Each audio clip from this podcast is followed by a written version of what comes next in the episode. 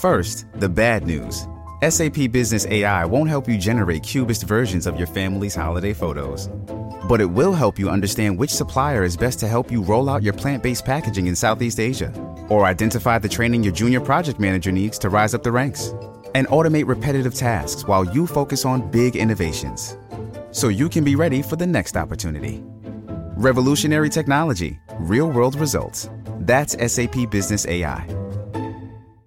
Politics without the soap opera, with unfiltered constitutional conservative truth.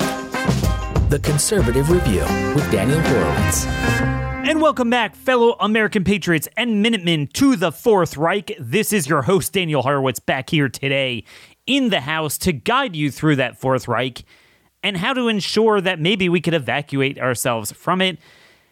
It is Wednesday already. Wow, the week has gone by fast thanks to Labor Day. Laboring away for the Fourth Reich. It's September 7th today.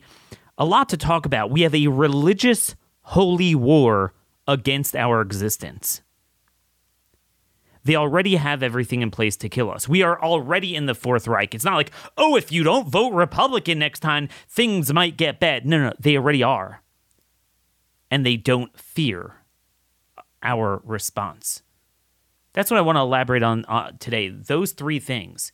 This is a religious holy war, a pagan religious holy war of the Fourth Reich. It's not like it might happen. They already have everything in place to declare this nuclear winter, literally, on us with food and fuel, along with the continuing of medical fascism. Monthly, bi monthly shots that are kill shots for seniors and for children. And then they don't fear us. You have all these Republicans that are like, ooh, look at what the left did. That's stupid. Oh, look at California. They're wallowing in their own green misery. No, no. They're actually going to successfully foist this upon us just like they did COVID. And what is your plan other than a talking point to not just make fun out of their rhetoric, but to stop their deeds? That is what we're going to focus on today. Now, our first sponsor, you know, it's funny in the Fourth Reich, we're told somehow that businesses could do anything they want to you. You have no human rights. They can mask you, they could shoot you up with that mRNA, they could test and trace your nose. There is nothing a private business can do. It's private, right? Well, except no, except when it's not a Fourth Reich agenda item. Indeed, uh, the employer could come back and accuse anyone of harassment, of racism, of wrongful termination. no, it, it actually, business owners can't do anything they want with the overzealous PSE state. You need someone to help you. I know we have a lot of small business owners in this audience with everything from onboarding to termination, everything in between you need a dedicated HR manager. The problem is it typically costs 70,000 a year to hire one. Okay, who has that money uh, sitting around to deal with government compliance? With Bambee, they can get you your own dedicated HR manager starting at 99 bucks a month. That's 1200 a year. Here's the thing. It's not just like okay, you have a random call-in center that works for you. They give you a dedicated individual. So John Jones from Bambee will be assigned to you, available by phone, email, real time chat. So, what's the difference between having that and your own in house HR manager? None, except, you know, it's uh, 160th the cost. Um, and with Bambee's HR Autopilot, you'll automate you'll automate important HR practices like setting policies, training, and feedback. So it's really cool. Um, they're also US based. So it's not like you're going to deal with someone from India like you always do. It gives you access to the HR expertise and personal touch you need. Um, HR managers can easily, again, they could cost seventy, eighty thousand dollars. So you got to remember that they will take this all off your plate. It is all pain. Oh, sorry, all gain and no pain. I was used to saying that for COVID fascism. Go to Bambee.com right now um, and type in conservative review under podcasts when you sign up uh, there'll be a place to put in, you know, which podcast you heard it, put in conservative review. Um, it really helps this show and it will help you. BAM to the B, B A M B E E dot com, and type in conservative review under that podcast. Don't ever let government regs cost you another 70, 80,000 a year. Dreaming of a better sleep? Tossing and turning is not your destiny. And Olly is here to help. Olly invites you to sink into sweet, sweet slumber to improve your mental and physical health and overall wellness. More than just melatonin, Olly's ingredients help you unwind your mind for a delightfully dreamy drift off. Sleep is on the way at Olly.com. That's O L L Y.com. You know what's interesting, folks? Today, September 7th, is actually the anniversary. Uh, this was in 1813 of the term Uncle Sam. I, I just thought of this, you know, just kind of a cute way to open up the show. Um, wh- true story. Where does Uncle Sam come from? Well, it comes from Samuel Wilson. He was a meat packer uh, somewhere in New York. He supplied barrels of beef to the U.S. Army in the War of 1812, and it was stamped on the barrels U.S. for United States, but it became Uncle Sam U.S. You know, because Samuel Wilson, and it was picked up by a local newspaper, and then you know they started running with it. It was popularized really by Thomas Nast later in the century, but that's where it came from. I was just thinking you see how small the government was. That's what a true private sector means. When the private sector was stronger, uh, they needed to help the government uh, and they could do whatever they wanted. That's what it used to be like. Now, the government is everything, as we talked about yesterday, that monopoly. But Imagine having a government that's everything, that has the power to do anything and everything to your life, body, property, food, fuel, medicine, you name it. Spy on you, track you, surveil you, inject you. God knows what else they can do to us neurologically without us even knowing. But they also have a religious jihadist belief on par with that of ISIS and Al Qaeda. Many of you heard yesterday Biden's COVID advisor, Ashish Jha, not kidding, it's spelled J H A, like jihad. He said, This is a quote God gave us two arms, one for the flu shot and the other for the COVID shot. That is literally their mindset. That's why the more it kills you, the more they push it. They're like, hey, these shots didn't work and kill people. Now we're going to accelerate a bivalent shot with officially no human trials and do it even quicker than ever. You know, the government ordered 100 million doses before it was even formulated. And it also has it's 50% BA4 or BA5, which is almost out of circulation another month, and half the Wuhan strain. That's that's you can't be a vaccinologist and be that stupid to think that it's okay to have an extinct strain that's somewhat similar but not exactly the same.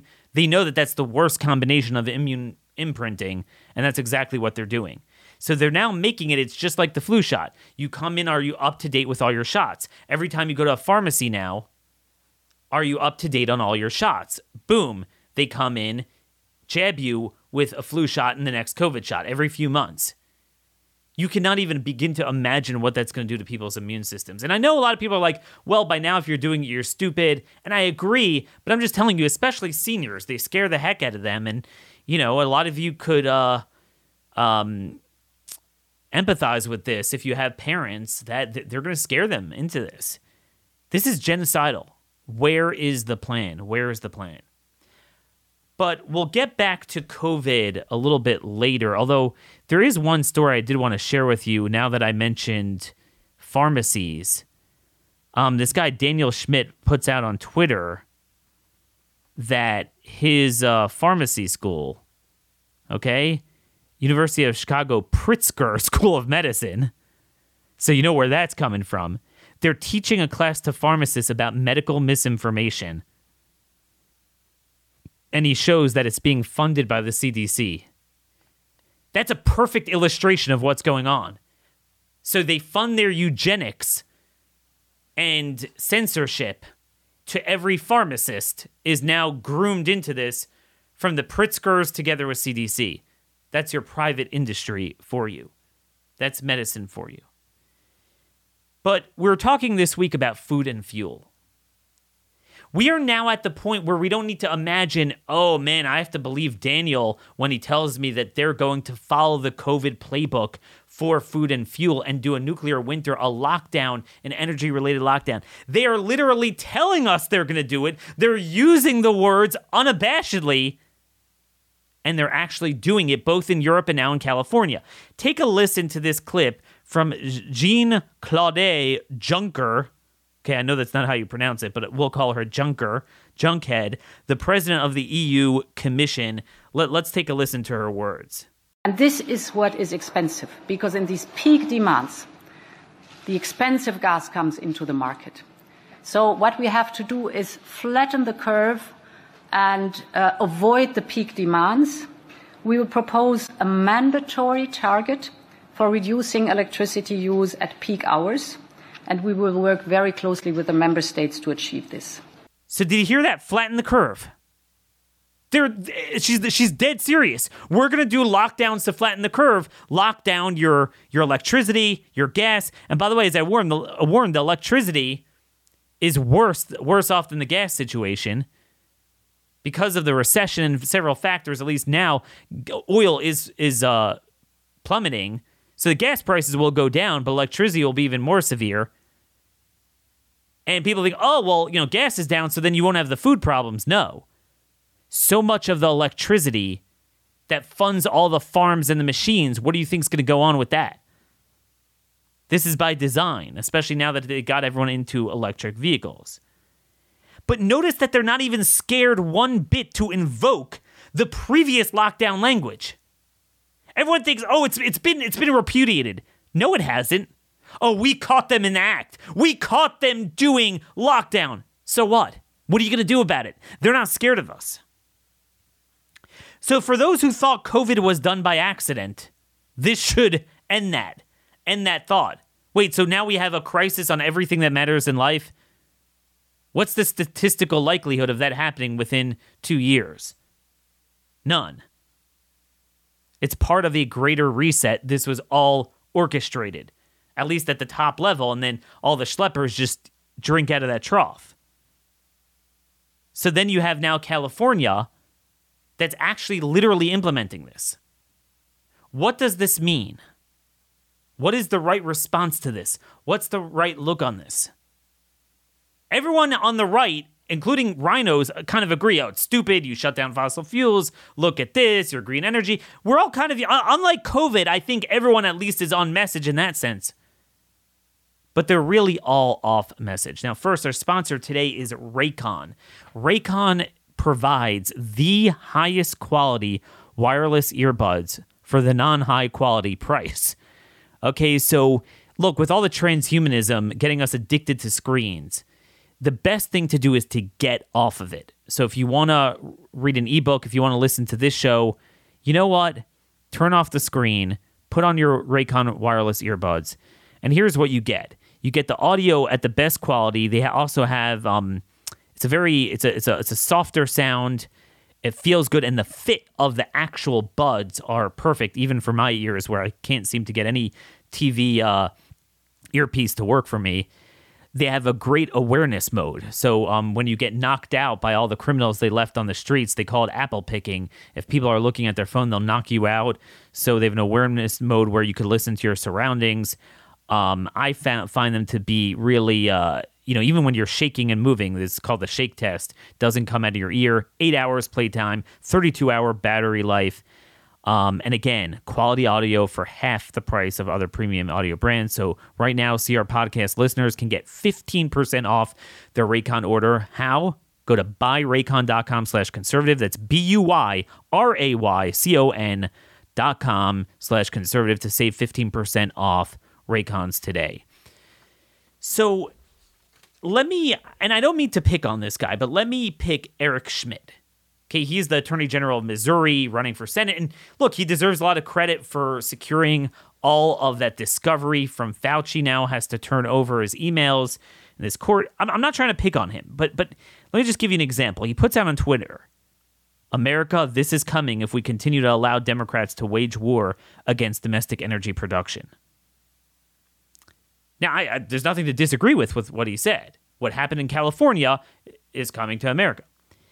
But what's implicit in what he's saying is that we're standing we're always standing at the cusp. Notice how we reset the destruction of America that it, it's undestructed right before the election. And if you vote Democrat, then we're going to be destroyed. But if you vote Republican, we're going to stave this off. And the reality is, we've already gone over that cliff because of our complacence of electing fake Republicans for so many election cycles and not dealing with the deep state and not dealing with the judiciary, with where the power structure really is, and dealing with federalism and using local and state control that they have today to interpose and fight back against that and create parallel economies and all the things we need to be doing. We're at the point of no return. It's not like, oh, California's stupid. They did the green energy and they have shortages there we, they want to do that for America. Vote Republican so we won't have what's in California and Europe, everywhere else. No, we've done that in all 50 states, and it is coming. It will happen regardless of who wins, unless we create a coalition of federalism, a coalition to interpose of multiple governors to create a compact for energy production and auditing every single regulation and obstacle to um, our reserves of electricity, coal, nuclear, and everything we do, unless we do that, we're screwed. It will happen this winter. See, everyone's like, ha ha ha, you know, sure glad we don't have the shortage problems here. Dude, this is like COVID. The energy shortage is real. It's contrived, but it's real. It's not just because oh they they're they're against fossil fuels.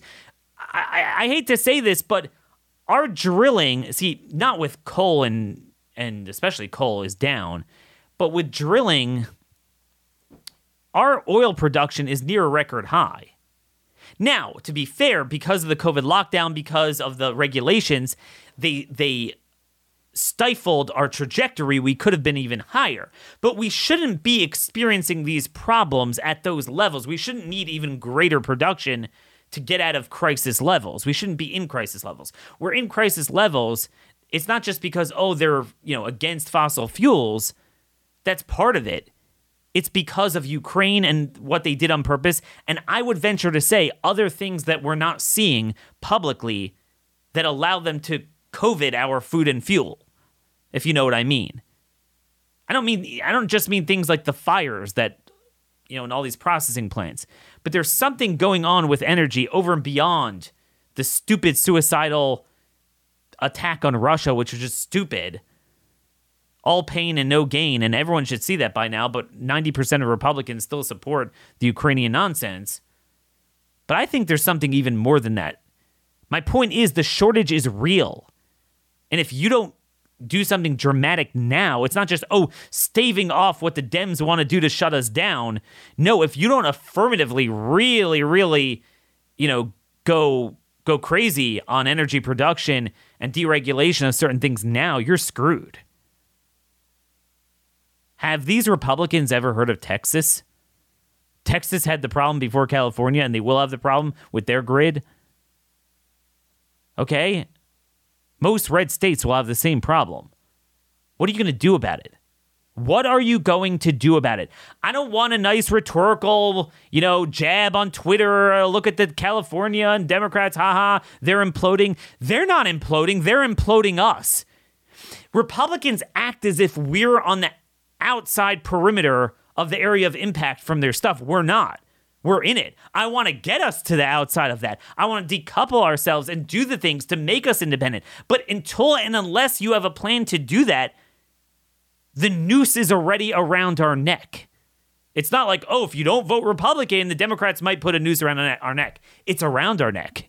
If you don't really think of something innovative right now to get it off your neck, the status quo will tighten that and kill you. It's a subtle point, but a profound point that that conservative media is missing. Notice everything's about owning the libs rhetorically. Oh, look, they just said this radical crazy thing.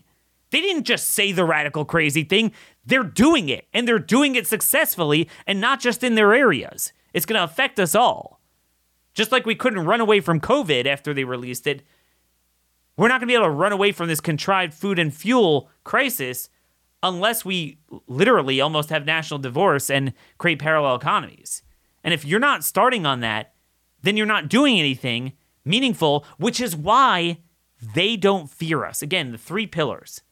They have a holy religious war against our existence in its most literal sense. It's not just about being liberal, supporting green energy, caring about the environment. No, no, no. They are trying to kill us. Number two, they already have everything in place to accomplish what they need and want to accomplish. And number three, nothing our so called side is doing has instilled any deterrent or fear in them that we're going to challenge it. Okay? We keep thinking that we've repudiated them. No, we haven't. Rhetorically, we might have. And maybe some of this stuff, if you poll a majority of people, should we have another lockdown? They'll say no. But what are you going to do when they come for you? Harking back to the theme song of the cops program in the 80s and 90s, what are you going to do? What are you going to do about it? That's why they say it openly. They mock us. This is what Biden's speech was all about. What are you going to do about it? What are you going to do about it, buddy? Okay? When they come and say there is now a shortage of the, electric grid, it cannot handle our capacity, all 50 states, what are you going to do? Uh, drill, baby, drill. Yeah, but but that that's not the point. They have done things to create that. The shortage, at least on a surface level, will be real because it's arson. It's a controlled demolition. Just like COVID wasn't made up, it was real and it was killing people. Plenty of people. Okay? People miss the point. Ah, COVID's a joke. It ain't a joke. It's a bioweapon gain of function. You got to deal with it. But you got to deal with it in the right way, which means treat it early with the right things, criminalize what they're doing, and then hold a Nuremberg trial to hang the people doing this and investigate what's going on. And this compact that I'm talking about, not only would they have an investigative commission to investigate COVID and where it came from, what's happening, but where this stuff is coming from. And yes, a lot of it was the Ukraine suicide, but I think there's something even more going on. So we need to get to the bottom of that. Meaning, you listen to Mitch McConnell's speech today, but it's no different from your t- typical conservative talk radio. It's like ticking off the list of things high crime, the border, inflation, drilling, you know, energy. And on the surface, I don't disagree with that. But that's like an antiquated way of looking on at it. It's not a matter of an issue set. Those are the immediate milder version of the symptoms of the Fourth Reich. Meaning, this is no longer a disagreement economically between Keynesians and the Austrian school of economics over we know how to handle um, inflation and how to handle this situation. It's all a controlled demolition. So you have to get to the source of the controlled demolition. And until you do that, A, you know, get to the source of it, and B, find a way to extradite yourself from the area of impact, we're going to suffer from it. Because it's not just, oh, we just won't do the liberal policies so we won't have the California's problem. Yeah, they do have a more of an acute problem from all of the built up policies they've have had over the years and all the regulations they've had, which is why to begin with energy was always more expensive there even before the shortages and they they had the blackouts already 20 years ago during during Gray Davis's time. But we're all going to face that. There's no sense of urgency. It's all conveniently you know strategically put in a way like, "Oh, you know, we're at the cusp, but we're not over the line. But you know, you have to vote Republican so we don't get over the line. And then meanwhile, the Democrats win and we get over the line, even even their line, or fake Republicans win and we get over the line. And then they reset that for the next election. Well, we're not really over the line, but we will be over the line if you don't vote Republican again. I'm sick of this. And aren't you guys sick of this? This is the 2020 vision on politics you're not going to hear elsewhere. And while you're getting 2020 vision on politics, you may as well get it with your eyesight with Better Spectacles, America's only conservative eyewear company. Like anything else, every major venue of service and goods is going to be supporting the cartel unless they're known to not. Better Spectacles is not just American conservative company, but they import Rodenstock. Rodenstock is the gold standard of eyewear. Reagan himself wore them. Um, they use technology for useful products, unlike Big Pharma. Their biometric intelligence glasses are big, it gives you a seamlessly natural experience, works perfectly with your brain to give you the sharpest vision. Um, this is why I'm always firing on all cylinders. I, I'm terribly nearsighted. Everyone in my family is. But now my wife and I and our oldest son have better spectacles. They're big glasses. So if you want what I have, go to betterspectacles.com slash conservative to schedule a teleoptical appointment so you never even have to leave your home. Um, they do all the kind of measurements through that. They have an app to do that. Uh, and then go big with biometrical Intel glasses from Better Spectacles. You get 61% off their progressive eyewear plus free handcrafted Rodenstock frames. Go to betterspectacles.com slash conservative. That's betterspectacles.com slash conservative. Great eyeglasses change lives. Okay. So I want to go on why they don't fear us. Why don't they fear us? Why don't they fear us? So, for one, at a time like Mitch McConnell said, I mean, even if you just take Mitch McConnell's speech, the Democrats, even to, to, to your average suburban voter, if you would demonstrate the crime stuff, the border stuff, the energy stuff, the inflation stuff, the and, and they don't want to touch this, but the me- biomedical fascism. Imagine if we held the Democrats accountable and articulated a united front on the budget bill, on the NDAA, all the crazy things they're doing.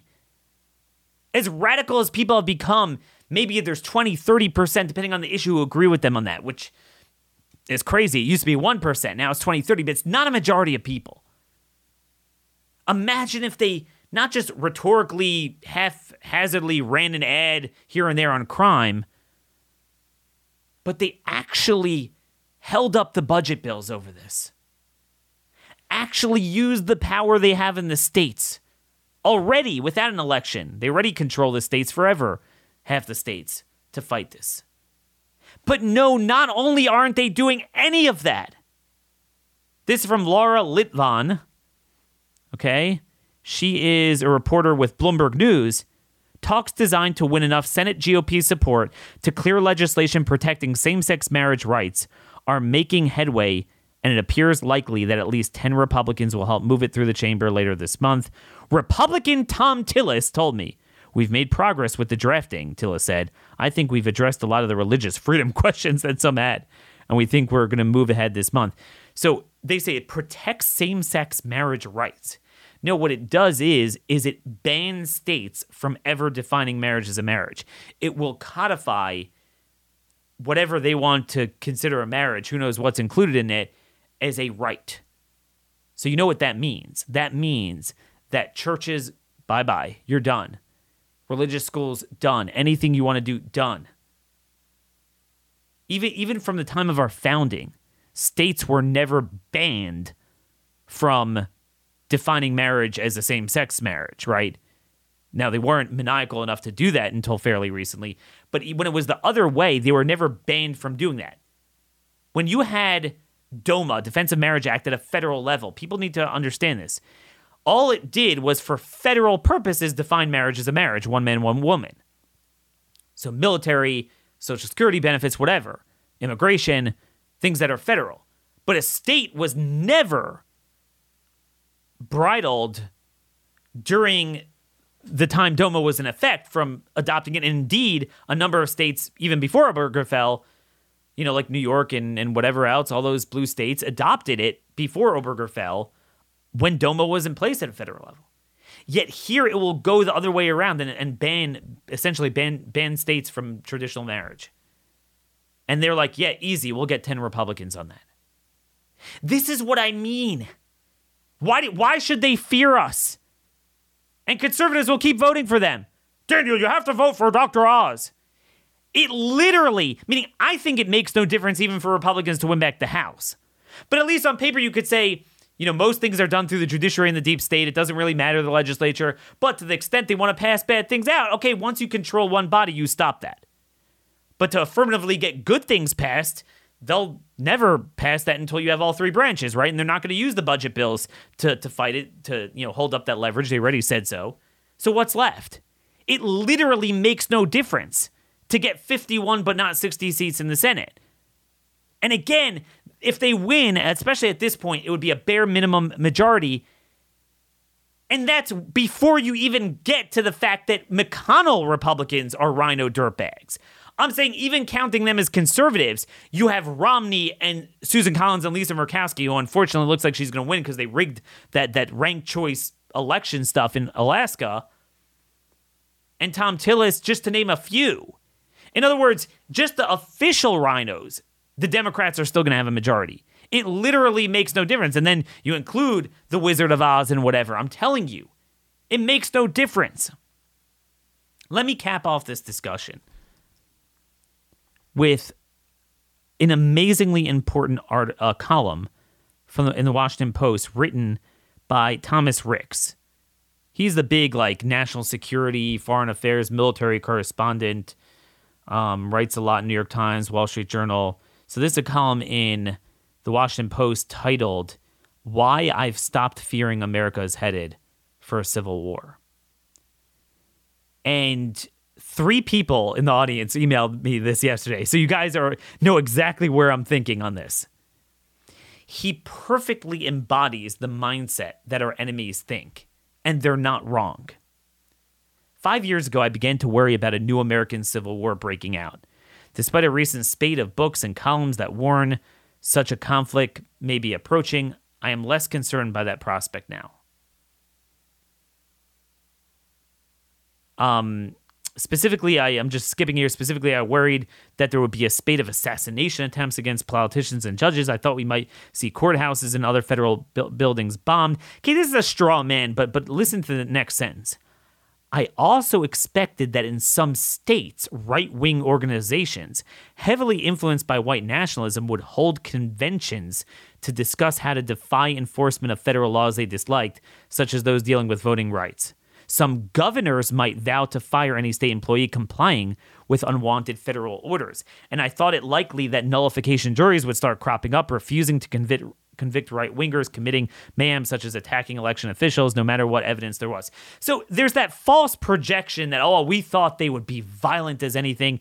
And that's not what we're call- calling for. But ensconced in there is what somewhat what we're calling for they they will tell you what they fear. They don't fear Republican elections. They don't feel federal control, Republican control of the Congress. They don't fear all those stupid things. They fear state nullification.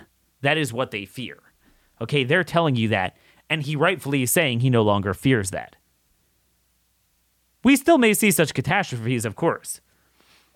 Um, you know, yada yada. And yet, for all that, I'm less pessimistic than I was back then. Oddly enough, the main things that give me hope arise from former President Donald Trump's attack on the electoral process, culminating in the January 6th assault on the Capitol. At that time, I feared unprecedented insurrection. And then he admits nothing much happened.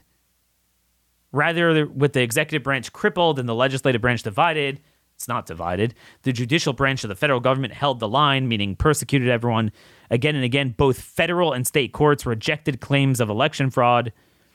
And he basically he goes on to say the courts are are are you know for all the talk of a right wing court, the courts are fundamentally siding with them.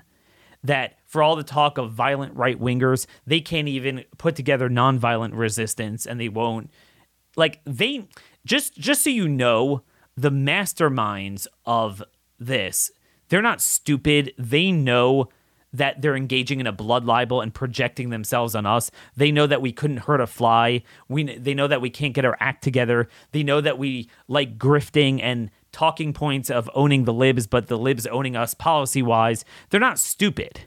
And he ba- basically he doesn't say all of this, but you read it through the lines and it becomes very clear. You know, the title is, "Oh, I don't feel, I don't fear a civil war of Republicans like burning down the joint and beating people up and assassinating people, doing what they're doing." By the way, um, but what he really means is he doesn't fear conservatives politically. okay, that we're a bunch of wimps, misguided, misdirected, unfocused losers that will never do what matters. They'll tell you what they're scared of. It's the local independence. That's why D- DOJ went after the school board stuff because they know that's how we create enclaves of sanctuaries for ourselves, the same way they did. They know what works. Having Mitch McConnell and Kevin McCarthy as majority leaders in the Senate and House doing what they're doing is not only not a threat, but they're an indispensable component of what they want to accomplish. They couldn't accomplish what they want without them.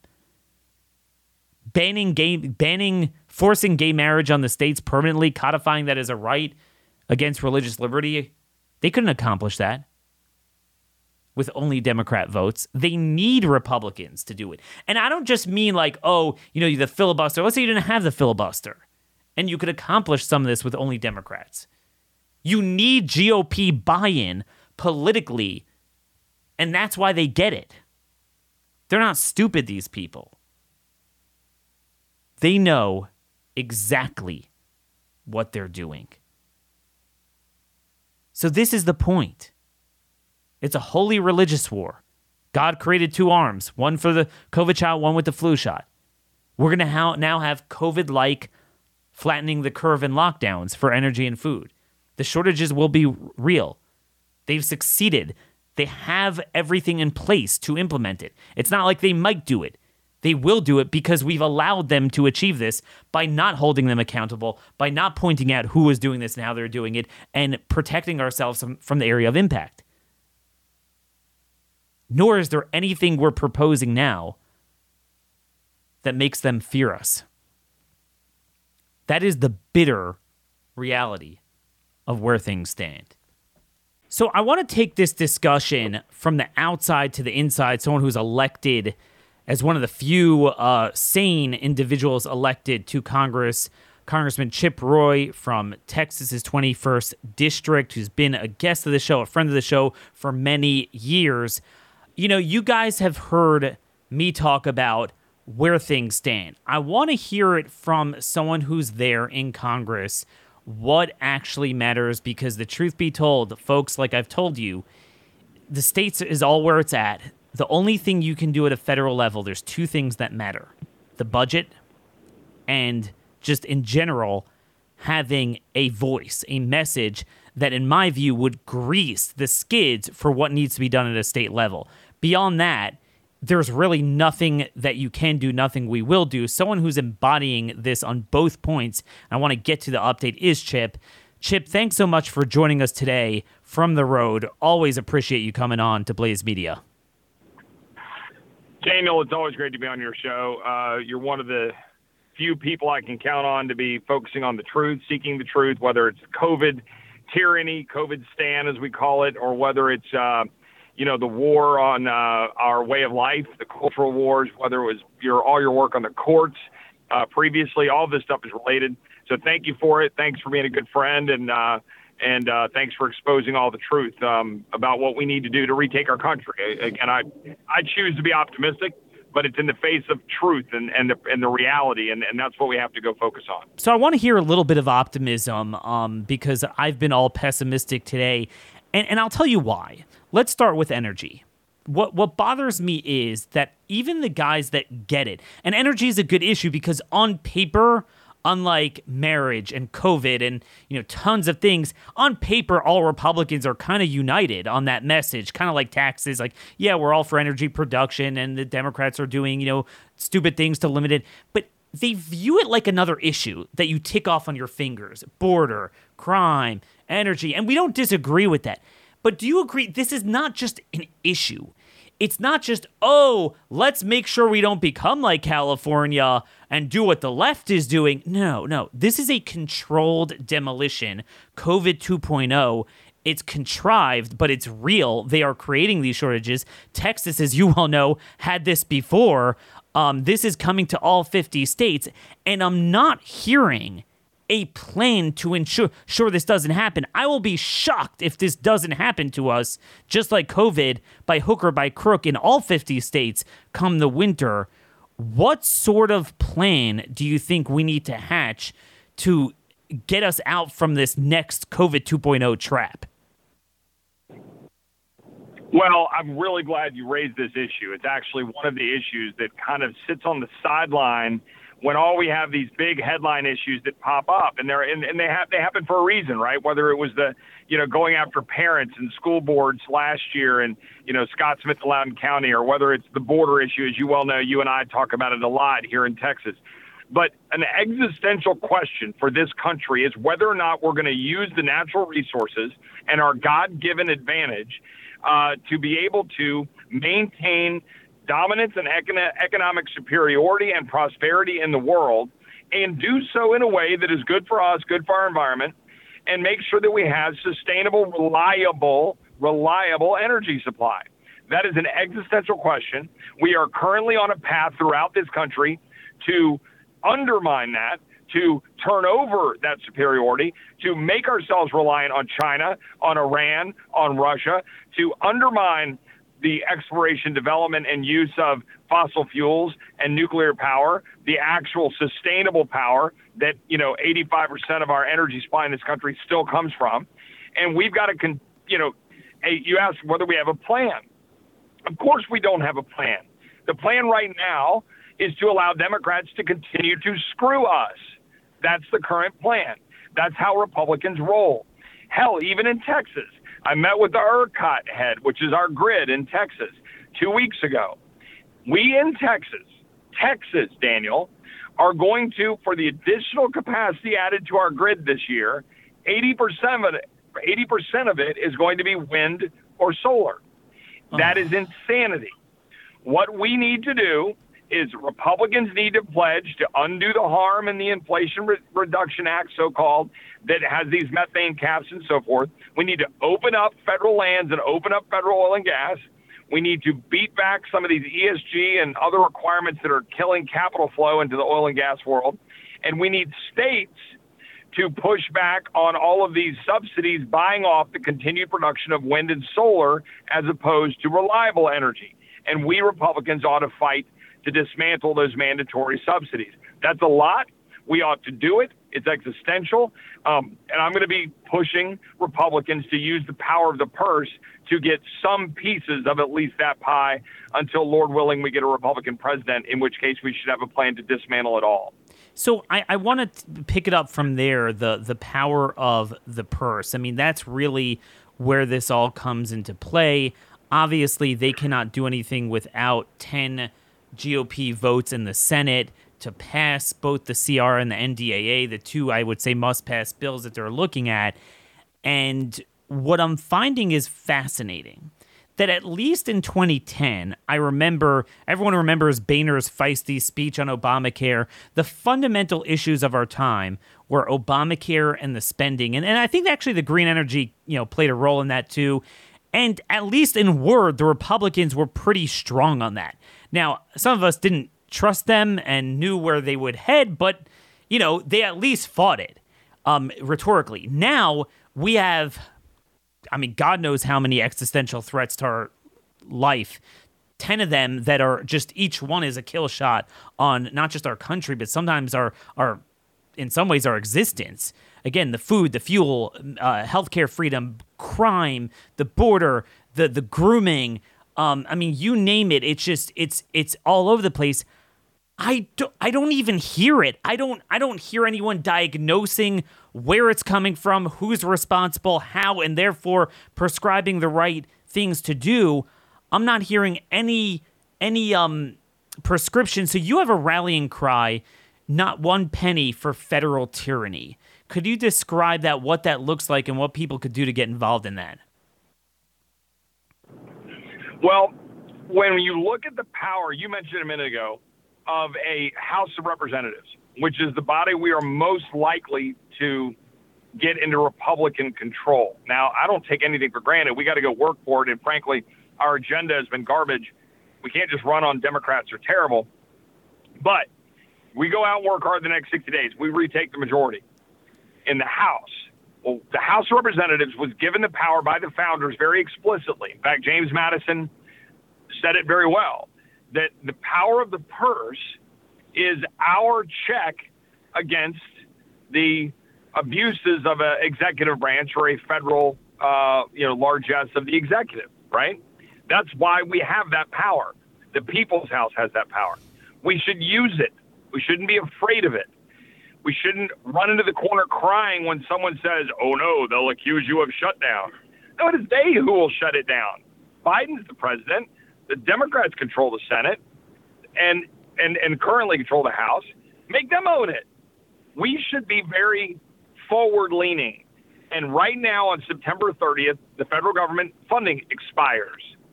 Democrats are already teeing up, predictably. We've been predicting it for a month. That's why we wrote a letter, we, the Freedom Caucus, in July or first week of August, saying we should not give them the pen with a short term continuing resolution to extend government funding into a lame duck.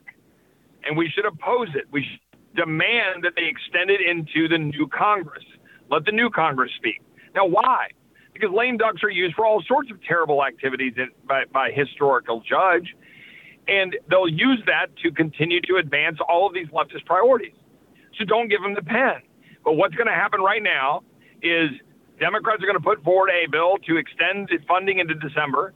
They're going to include in it more Ukraine funding.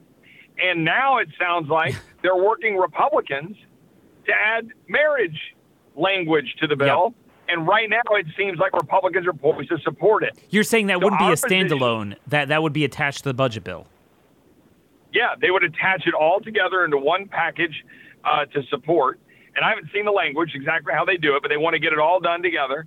And our argument is not one in the op-ed I wrote this week on the Blaze, not one penny, not one penny. You should tell every member of Congress, you will not you will not give Democrats the ability to spend one more penny for this radical leftist agenda. And you should oppose any funding bill, any funding bill that is not essentially a clean extension of existing funding levels into the new Congress. Let the new Congress get elected and then speak to how we spend the money. Whoa. That is, I think, the question right now before us. That's a so so I, I want to walk this back because this is something that I don't think I've properly articulated to to everyone here. You know, I was saying we should have the fight right here, right now, before the election. But I think what you're trying to say is, look, we know um, they have many more than ten RINOs in the in the Senate to get to 60 votes. They're going to get it, even though they shouldn't, and we should have the fight now. So you're saying the next best thing to at least do is okay, then just have a regular continuing resolution, at least dump it into February, whenever when you have a GOP House, so at least they could pretend to say there's going to be a difference when you take over the GOP right. House and they'll fight for it. But you're saying not only aren't they doing that, but they're going to specifically kick it to December in the lame duck when you have all the RINO suicide bombers that are termed out and leaving and they're going to pass a full year omnibus with all sorts of unimaginable things and then we won't have the leverage until the next fiscal year right to even deal with anything. So, so Daniel, that's exactly right. Now, look, let me be clear, and you know, I, I worded it a little bit vague. Look, I'm happy to have a battle in September right now on all those spending priorities, and in fact, I think we should. We should have a fight on spending about the border. We should have a fight on spending about what's going on with our energy supply. We should have a fight on spending about vaccine mandates for our soldiers and for our kids in schools. We should have a fight on spending on the empowerment of the FBI and IR at 85,000 IRS agents. Of course we should. But you and I both know Republicans run crying from a fight. So all I'm asking for, my Freedom Caucus colleagues, all we've laid out is at a minimum, you friggin' fools, don't give them the pen with a with a CR into December and give them the leverage of Christmas, jet fumes, lame duck to let Susan Collins cut a deal, and don't and sure as hell don't do that in September while you throw another you know forty billion dollars or something at Ukraine and go, uh, you know, get woke on marriage. So, I mean, we're just asking for the bare minimum, Daniel. We're not asking, like, yeah, we should fight in September, but these fools won't do it. You know, you brought up Ukraine. Do your colleagues realize they were punked? I mean, like, completely. Russia's doing better than ever, um, and everyone else cut off their nose to spite their face. And you know, Zelensky is out there ringing the bell in New York. Something odd is going on there, and I can't put my finger on it. Um, I mean, meaning it was a horrible policy to attack Russia, but from the weakest position, so you get the worst of everything, and not understand the dynamics of the Ukrainian government and what our corrupt government is, you know, funneling through there. But I think there's something even more that's almost an illusion, because I, I can't figure out even what's going on on the ground. But but at the time, even some of the people who didn't buy into COVID bought into that. Um, I mean, it was almost unanimous with very few exceptions. Did they realize they were punked? Well, I will say this: we at least drove the numbers up in the House. Um, I can't remember the final numbers, Daniel. I think we got, I think we got maybe 75 or so. I'd have to go back and look at it. Who stood up and said, "Hey, why are we going to write a blank check to Ukraine?"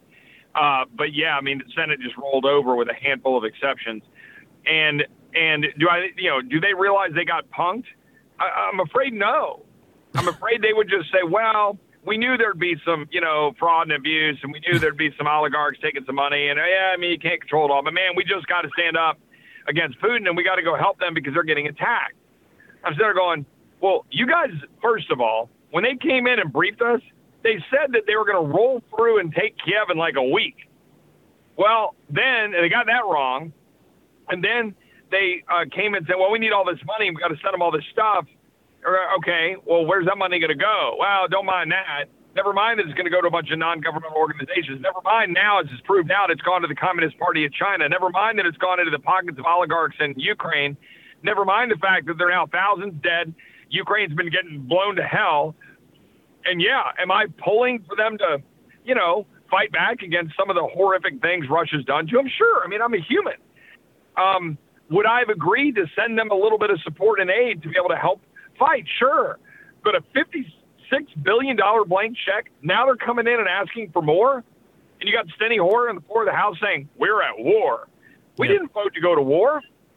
But yeah, to answer your question, I don't know how many of our colleagues who supported that but but that's where the inflation comes from. I mean, just so people know, the sanctions on Russia, you know, it's not. I, I I know this is a little bit uncomfortable for some of our conservative friends, but the reason we're in this crisis is not because of the Democrat green policies. That's why it's going to take longer to get out of it if we choose to get out of it, and why it might be a little bit sharper that we don't have enough to um, cushion the impact. But the reason, what induced it was the fact that you had. And, and, and again, I mean, this goes back 20 years, 15 years, and certainly to um, 2014 that we antagonized Russia in the worst possible way, meaning it was a half-assed way where we challenged them, but without the the muscle to put anything behind it. So they got the East, they got Crimea, they literally have, and they're not going to be able to join NATO, which they shouldn't do anyway. That was their demand. If we would have said, given to that, but threaten Russia, you go an inch further, you know, have a real deterrent for that. You would have avoided war, which they're getting anyway. You're killing the lives anyway. But instead, everyone's like, you're a Nazi if you don't support an embargo on Russia. Well, I mean, if you have an embargo on Russia in the current geopolitical dynamic, both energy wise and just geopolitically in terms of what we've done in Eastern Europe and Ukraine, you get the worst of all, all worlds. So you see what I'm saying? It's not just the waste, fraud, and abuse. It's the underlying policy is causing this.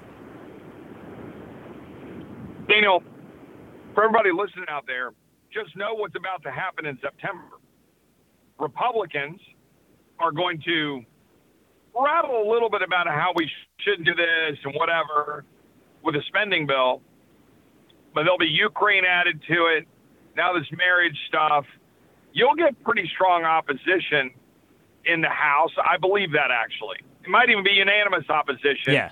when all is said and done. Maybe. I'm not sure about that.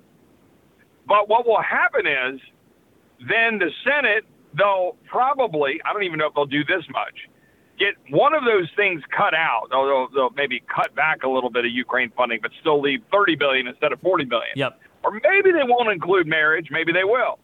And then they'll say, look, guys, you got to support it. Meanwhile, it'll still be a short term CR into December. It'll still fund Ukraine, and they'll do marriage eventually anyway. or they'll just go ahead and include marriage and do it.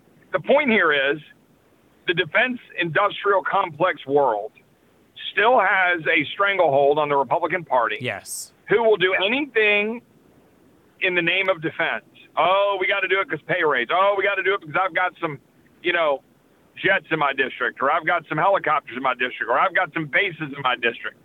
Daniel, I've got all that stuff. I've got Fort Sam Houston, an historic district. I've got the Army Futures Command. I've Air Force bases all over San Antonio that are just out of my district. But our job is to stand up for those veterans who've already fought and those active service members who are getting pushed into harm's way, pushed over to serve by burn pits under 20 year authorization of the use of military force, only to then tuck tail and run, leave $85 billion of assets yeah. behind, abandon Bagram, and then pursue policies like this. And now we're going to go for spending 50 billion, 75 and jab billion, them to death. Because if you're in the military, you're sub- yeah, you're right. subhuman and you don't have human rights, and it's expected. You're in the military, you're going to get jabs. Like, well, maybe, but not if they're proven problematic. I mean, I'm, you know, I wouldn't have you on the show and say controversial things and get you in trouble, but these things are proven that the COVID shots, ACAM 2000, smallpox, and anthrax shot. At a minimum, those are very problematic, and that we know. And there's no reckoning for what was done to our soldiers. There's a lot of evidence. Some of this Gulf War syndrome, things similar to it, came from the anthrax shot. And it, it bothers me no end that the other bill is the NDAA, and we talked about that before, not just the CR. And I, I want to throw a little bit of a thought at you. I don't know if we've ever talked about this aspect to it. And I know you and I have likely changed over our careers, and, and, and rightfully so. That, you know, in the past, I used to oppose some of the libertarians on their concerns with NSA spying and things like that, but now I'm like, oh, oh my, okay, that's really the biggest threat. I've come to realize that while HHS is a problem and EPA is a problem, and they do have kind of SWAT force teams, but there's nothing quite like the places that we used to like, the institutions the Pentagon, NSA, CIA. Okay? Um, what are they, they? They have a monopoly on violence. Okay, that's I mean, that's what they have. Um, and we always liked that when we thought that it was to defend America. But every Republican listened to Biden's speech, and they're all, you know, say, "Oh, it was terrible. It was uh, reprehensible." The things he said. He means it, and the entire apparatus. I mean, he's nothing, but the apparatus behind him um, they mean it. They mean that really. Like like everything we thought we were doing against Al Qaeda 20 years ago, that's how they view us. Um, Chip, this is a very uncomfortable thought. But when we're funding all this stuff with a blank check without parameters of what you can and cannot do in within the national security apparatus, aren't we funding our own demise? Well, yeah. I mean, that's that's the reality of what we're facing right now. Um, and I mean, we could we could uh, we could do a whole conversation on just this, but when you you go through and and and ask yourself the question, Republicans. I'm going to change. I'm going to change gears a minute and come back. Republicans for so long on spending, right? We've talked about debt 6 trillion, 15 trillion, 20 trillion. Now we're 30 and a half trillion. And, and we were, I get why we talked about it. It kind of blew our minds, but then we kept doing it, right? And, we, and why did we do it? Why did we just blow the lid off the debt and deficit spending in the early 2000s and the teens? It was because of the war, right? We had a balanced budget yeah. in 2000, briefly. The 9 11 happened. Everybody agreed you respond to 9 11, you spend a little bit, but then we had to enjoy a 20 year war and we still haven't repealed the authorization. So then Republicans use that as an excuse to spend money, spend money, spend money, grow government, grow government, and here we are, $30 trillion in debt, and you have no message you can possibly have on spending. So, what is the right thing to focus on? Why should we tax Americans or print money or borrow money to use it to pay for more bureaucrats to go after us? If you can answer that question for me, Republicans, yes, then sure, go ahead and vote for these bullcrap bills. But they can't answer that question. The only thing they'll say is, well, we got to keep going and we just got to change the policies. What are you going to do? Defund the DHS or the FBI. Look, man, I'm telling you right now, I would happily not approve the funding of the government until we get the changes we demand Yes. To preserve and protect the freedoms of the American people, to secure the border of the mm-hmm. United States, to stop the FBI from targeting parents, to stopping DHS from ignoring their job, to stopping the mandatory vaccine jabs that is forcing our military to lose their jobs, to do the things that we said we were going to do, that we say we're going to do. Use the power of the purse to do it. Stop funding tyranny. Stop funding Stop funding tyranny. Stop Exactly.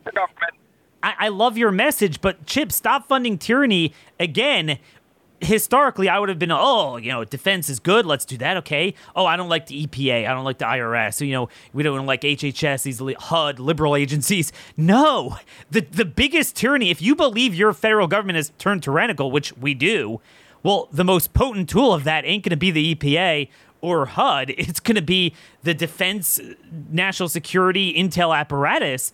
And I mean, we know the NSA spied on Tucker Carlson. We know there's a lot more where that comes from. You need parameters in terms of what the military and defense and intel can and cannot do vis a vis the Americans, which are things that yesteryear the left actually supported.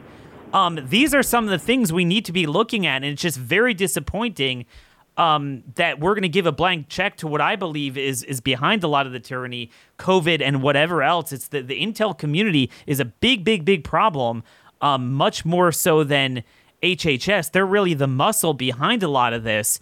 Um, with that said, we're almost out of time, and I, I know I'm shortchanging you. We should do a, a separate show on this, but if you could tease out, you have coming out an agenda where you actually are attempting to like direct the fire extinguishers to where the fire is. Um, not like this is 17, 1976 or you know 2003 or something. You have an agenda that you want to put out to guide that ship, at least rhetorically, where we should head. Just tell us a little bit about it and what, what we should expect coming. Yeah, so I'm releasing to my constituents because you know I, I owe them that. That I what am I going to do to go honor my commitment? What am I going to do when I'm in D.C. And I'm I'm telling them very clearly that I'm going to stand up for America. I'm going to do specific things and fight to get Republicans to do specific things. The first is what we're already trying to push, which is freeze spending and hold this CR into the next Congress so the Democrats don't get the pen. The second is to then say that when Republicans, if the if the people bless them with control of the House, that we should withhold funding until we get the changes we need on a number of key areas. One, protect Americans from an open border and dangerous cartels pouring fentanyl into our communities, killing Americans, undermining our security. Two, neutralize the power of the authoritarian state. The 85,000 IRS agents, don't fund them. Uh, don't allow FBI to keep doing what it's doing. The NIH and CDC and FDA. Let's neutralize that authoritarian state. Three, keep the lights on. Let's produce, use, and export reliable American energy. Open up gas, open up nuclear, undo the harms that have been done, open up federal lands. And number four, end COVID tyranny, end the vaccine mandates. Stop them now. Don't let schools get shut down again. Protect our military. And there are ways we can do that. Now, that's step two, all of that stuff. Fight, use the power of the purse to get the basic, bare minimum, fundamental, sane changes. Then step three is to pass an actual agenda that would reflect standing up for America. And you would do that by combating inflation by passing a 10 year balanced budget and appropriating to it. Restore energy, freedom by expanding what I just already talked about. Establishing healthcare freedom, giving you the power to go to the doctor of your choice, expanded personalized savings accounts.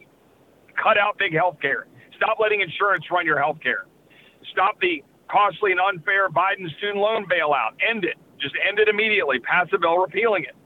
End woke and divisive government. Stop all these policies that are turning up common sense on its head. End DEI and critical race theory, and that you know, not recognizing man and woman.